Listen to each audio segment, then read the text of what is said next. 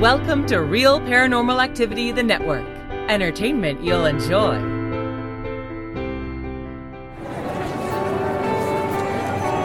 You are listening to an RPA production where people gather.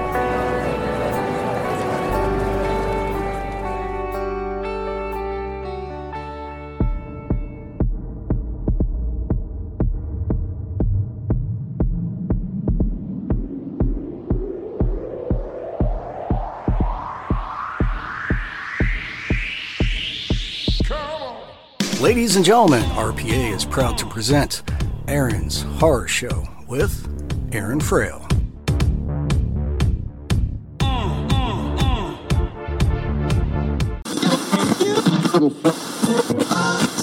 Hi, I'm Phil Hughes, And I'm Jen Doherty. We're the creators of The Workshop Presents. and you're listening to Aaron's Horror Show with Aaron Frail. Welcome to Aaron's Horror Show Season 2, where we talk about some movies and read some fiction. If you want to go ahead and get a hold of the show, you can always contact me at Aaron's Horror Show on Facebook or Aaron Horror Show on Twitter or Aaron's Horror Show at gmail.com. Thank you for listening and enjoy the show. Welcome to Aaron's Horror Show, and I'm your host, Aaron Frail. All right, I got some more Orion for you. Uh, just to give you a little bit of a recap, he had a life in in Roman times where he was a soldier and died, and had some weird guy he called Stabby that stabbed him and also said sorry, bro, which is a weird thing to hear in Roman times. So uh, now he's in medieval times, and he's been asked by the princess to compete in the big tournament, but he's a little twerpy farmer boy, and while he was sneaking into the big city of the tournament, he uh, got caught by the guards. And of course, the captain of the guards has it out for him because he's a commoner, and, uh, you know, we'll go from there. Inside, the place was bustling. Merchants were trying to sell their goods. They actually called out the names of their products as I passed. A man on stilts walked through the town dressed as a jester. There were jugglers and fire breathers. People were bursting from the taverns with mugs of ale and singing songs. Near the center of town was a jousting arena. There was a podium for the king and his entourage in the center of the bleachers off to the sides. People were already filling the stands. Off to either end of the jousting tracks, there were lots of temporary tents. Knights practiced with their swords and lances. Their horses trotted in circles. Even the horses had armor. I was screwed. A guard shoved me against the side of a tent and told me to wait there. Before I was able to soil myself and run away, Grimwald sauntered from the canvas with an entourage of elite guards. He called out, You there, boy! As much as I try to talk the princess out of it, she seems to think you'll amount to something. I hate to waste a good suit of armor and weapons on a whelp like you, so I won't. He nodded to his guards, and they tossed a bunch of objects at my feet a rusty sword, a stained chainmail vest, and a lance with a crack down the center. I picked up the armor, and a foul stench overwhelmed my senses. I almost puked and dropped the mail. The guards laughed, and Grimwald said, We found the body of Tommy Two Toes in the armor. He must have been dead for weeks. He fell into the latrine, you see. I guess his two toes couldn't save him. Am I right, boys? his guards laughed again, but Grimwald shut them down and glared at me. Now wear it. I hesitated for a moment, and Grimwald gripped his sword. I slipped the armor on, and everyone laughed as my face scrunched in disgust. He told me to get my things and follow him. I gathered the sword and lance and set out through the city once more. In this life I was much sturdier. When I was head stable boy, I waited around a lot for my master to ride his horse and made all the younger boys do the heavy lifting. Farm life, on the other hand, had built muscles because I'd worked from sunup to sundown. I was able to carry the sword and lance with ease. Of course, carrying them and using them were two different things. I didn't know anything about swords. My father never taught me how to use one. I didn't need one as a peasant. I was pretty strong from hauling water, threshing wheat, and tilling fields, but that only meant I could swing it. From what I could see of my competition, everyone looked as if they'd been born with a sword in hand. We finally got to the stables of the castle. Horses were being plated with armor for the big day. One sizable white horse was going wild. It was thrashing around and bucking. It broke the nose of one of the stable boys and knocked the other into mud. They scrambled to leave the pen before they were trampled. Well, go on, boy, Grimwald said. That's your horse. He kicked me into the pen, and I stumbled into the mud.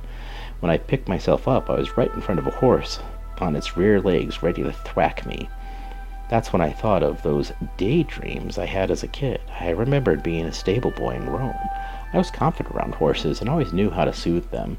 I stuck out my hand in a non threatening manner and spoke softly to the horse. It calmed under my influence, and instead of pounding me into the dirt, it settled down. It nuzzled my shoulder, and I petted the side of its face. There, there, I said. It's not so bad, is it? Had I only lived two lives, this would have been the best evidence for reincarnation. I figured if reincarnation was real, then people should know how to do things or just be familiar with stuff from their past life. I was able to calm a horse, not because I was a horse whisperer or something, because I had years of practice in a past life. I theorize that most people lost all their memories from one life to the next, so they went on through life thinking they had a talent or an affinity for something.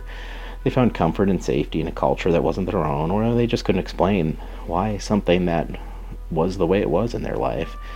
That was the influence of a past life. What made me different, I thought, was whatever white people's memory of their past lives didn't work on me, and I wasn't anything special, just a fluke in the reincarnation cycle.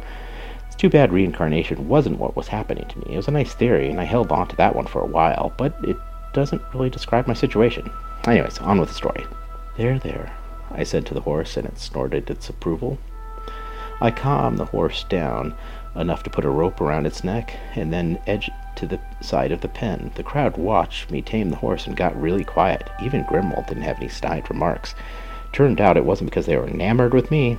It was because the princess was standing on the sidelines and everyone was bowing in her presence. She wasn't looking at any of them. She was looking right at me. The princess smiled and said, it takes a gentle soul, indeed, to tame the savage beast. Take note, Grimwald. There are other tactics you could use besides the sword.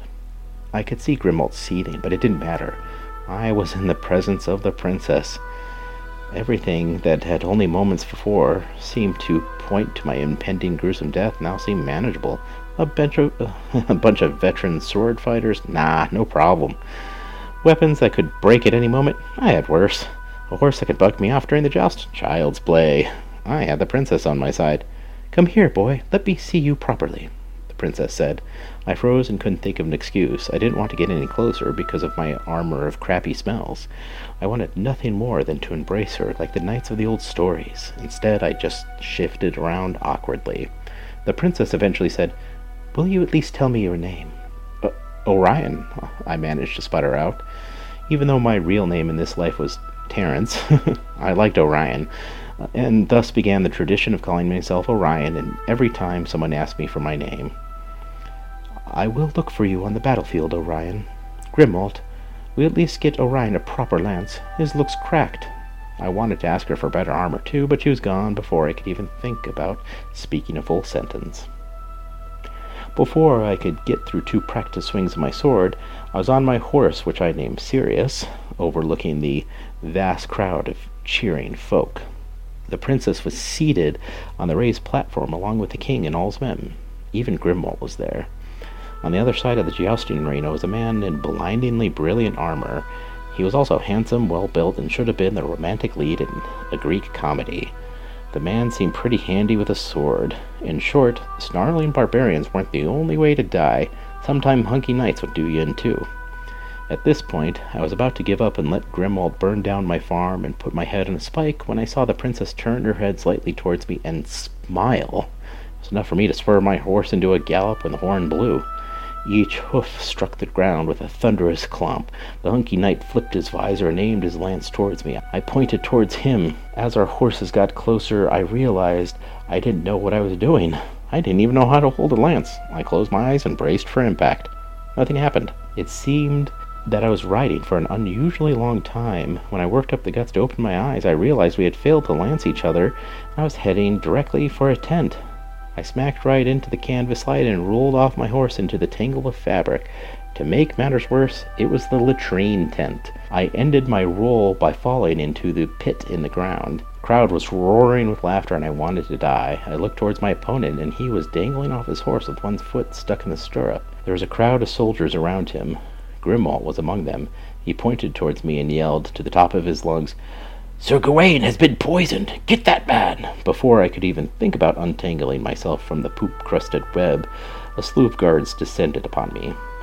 There's really not much else to tell you about my second life. What mostly involved being chained to a dungeon, but my embarrassment in front of the princess was, was much worse than any torturous death the Middle Ages could cook up. Since the worst thing that could have happened to me had already had, I welcomed death, even though it wasn't going to be pleasant. Grimwald accused me of poisoning my competition to gain advantage in the battle.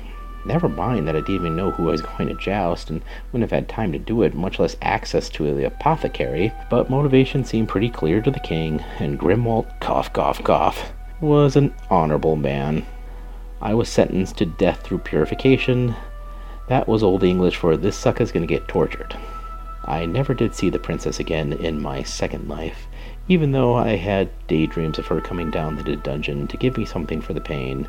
In fact, I would have skipped over this whole being tortured to death thing if it wasn't for one detail relevant to this whole story.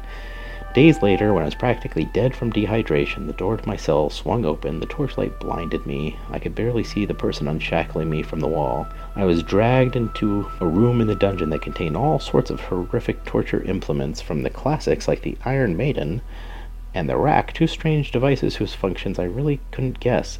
The hooded man tied me to a chair, tore open my shirt, and put a metal box over my stomach, then picked up another box that was squeaking. I struggled to free myself and said, Whoa, whoa, what are you doing? Delighted to have a conversation for once, the hooded man knelt beside me and said, It's quite ingenious, really. I pour a bundle of rats into the box and put it up against your chest. Then I put flame to it, and the rats eat their way through your stomach. It's quite painful, or so I'm told. That's not ingenious at all. That's terrible. Oh, no, it's, it's quite humane. Your sin gets purified by experiencing the pain you caused others. It's a win win, if you ask me. Your soul gets a chance to go to heaven, the rats get a meal. I'm not even sure if I'm going to heaven, I told the man in a rare moment of honesty.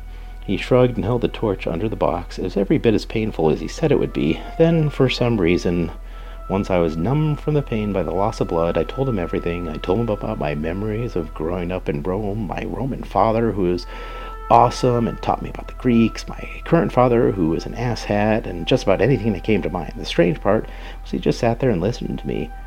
After a while, he said, I'm sorry to do this, bro, but I do understand your pain. Trust me when I say it gets better. But before I was able to ponder, how things could get better after being eaten alive by rats, he dumped the rats and they scattered throughout the dungeon. My gut was not a pretty sight. He pulled out a long, thin dagger from his jacket. It looked familiar to me. Just as about to go through my eye socket into my skull, I knew where I'd seen it before. It was Stabby's. He had used it to kill me on the Roman battlefield. I knew I should have recognized that bro wasn't a medieval colloquialism. All right that is the end of that chapter of Orion. And uh, tune in next week. I'm going to go ahead and do some more reviews and then uh, read some more Orion.